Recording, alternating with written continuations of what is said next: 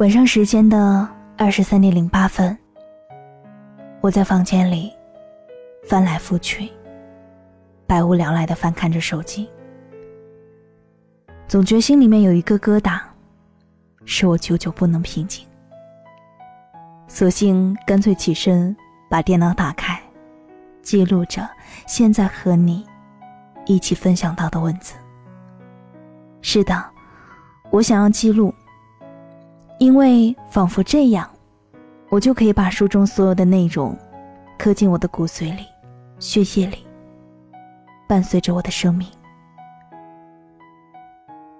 摘自《平凡的世界》读书笔记第三篇。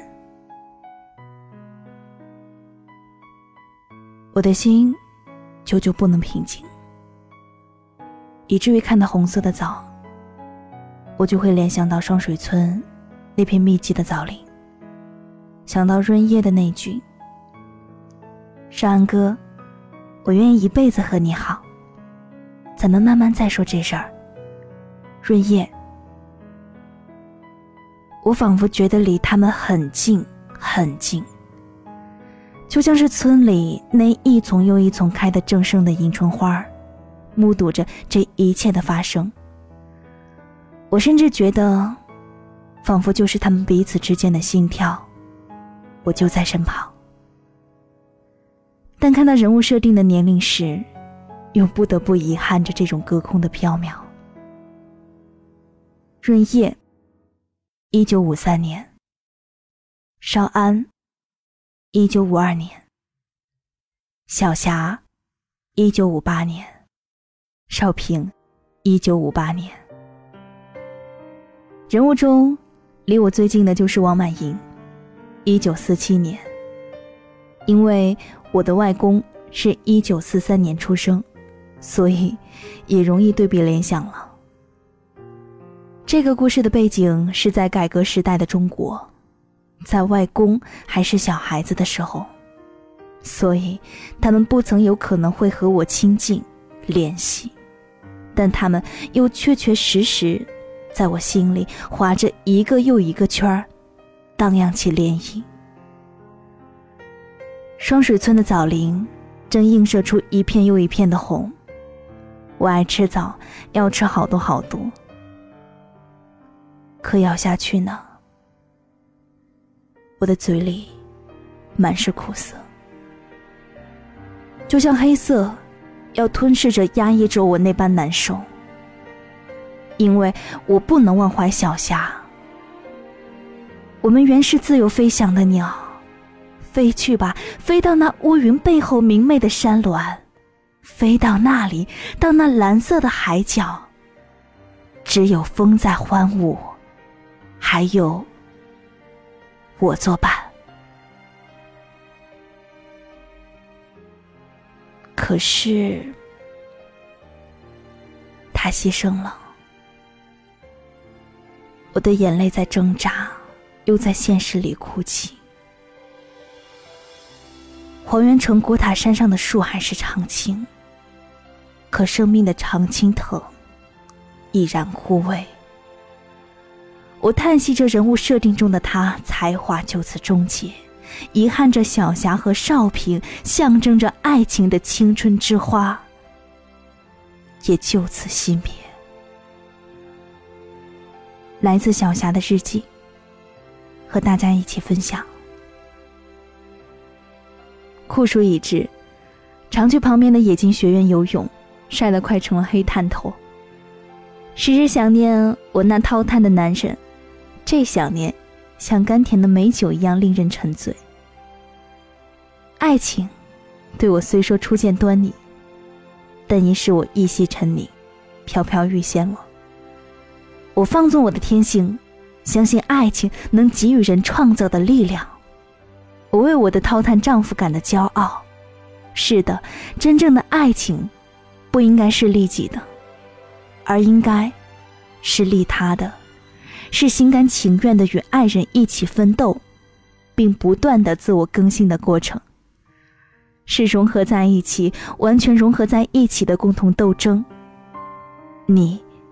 有没有决心为他而付出自己的最大牺牲？这是衡量是不是真正爱情的标准，否则就是被自己的感情所欺骗。你看，多么炽热的情感！这是两颗年轻的心在跃动着，飞舞着。那小说里，少平爱情的归处又是什么呢？与慧英嫂相伴。院落里，三个人外加一条活泼的小狗。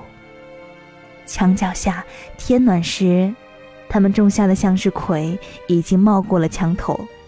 缠绕着向日葵干的菜豆蔓子，吊着一嘟噜一嘟噜的豆角，土窖上面的芽芽盼盼，野菊花开得霜雪般白粉粉的一片。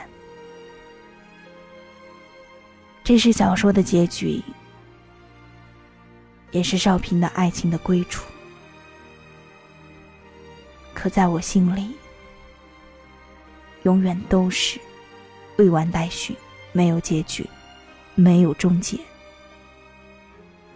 因为我相信，在平行的世界里，我们一代一代更新着生命的常青藤。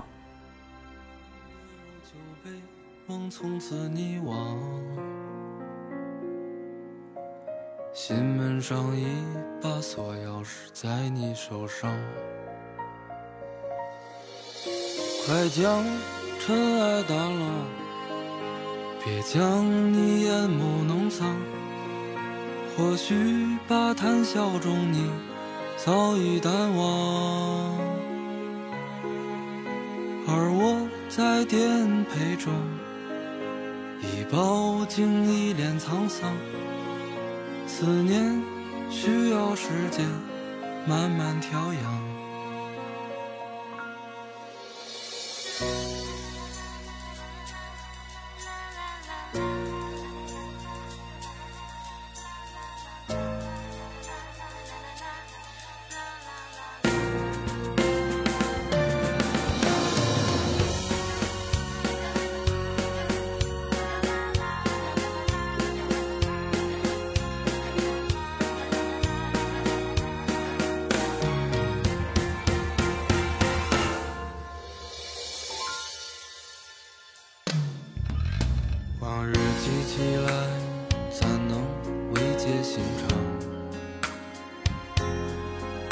想进来回首，在乎却是荒唐。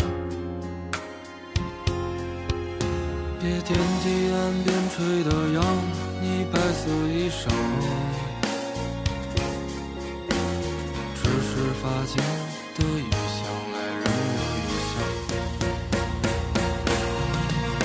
快将尘埃掸落，别将你。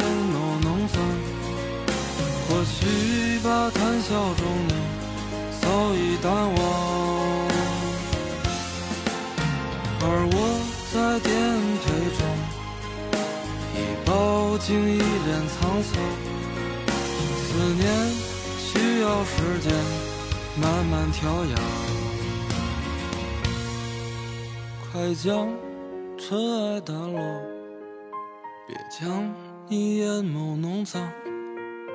或许把谈笑中你早已淡忘。而我在颠沛中，已饱经一脸沧桑。思念需要时间慢慢调养，思念需要时间。